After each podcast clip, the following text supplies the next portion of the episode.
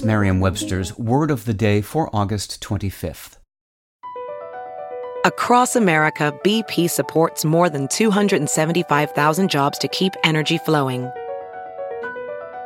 Jobs like updating turbines at one of our Indiana wind farms and producing more oil and gas with fewer operational emissions in the Gulf of Mexico. It's and, not or. See what doing both means for energy nationwide at bp.com slash investing in America. Today's word is quiescent, also pronounced quiescent and spelled Q-U-I-E-S-C-E-N-T. Quiescent is an adjective. It's a formal word that describes things that are quiet, inactive, or in a state of peaceful rest. In medical contexts, it describes a condition that is not currently developing or causing symptoms, as in a quiescent disease or virus.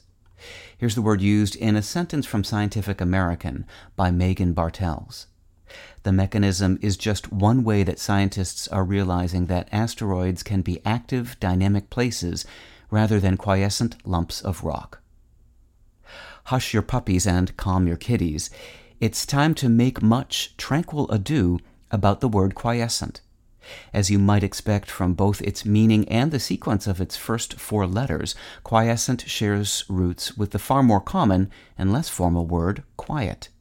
In fact, short is the list of English words beginning Q U I E that have no kinship with quiet and its various relations, suggestive of restfulness and calm.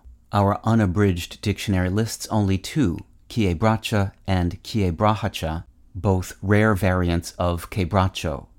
Today's adjective quiescent traces back to the Latin verb quiescere, meaning to become quiet or to rest, and was possibly first used by Francis Bacon, who wrote in 1605 that as Aristotle endeavoureth to prove that in all motion there is some point quiescent.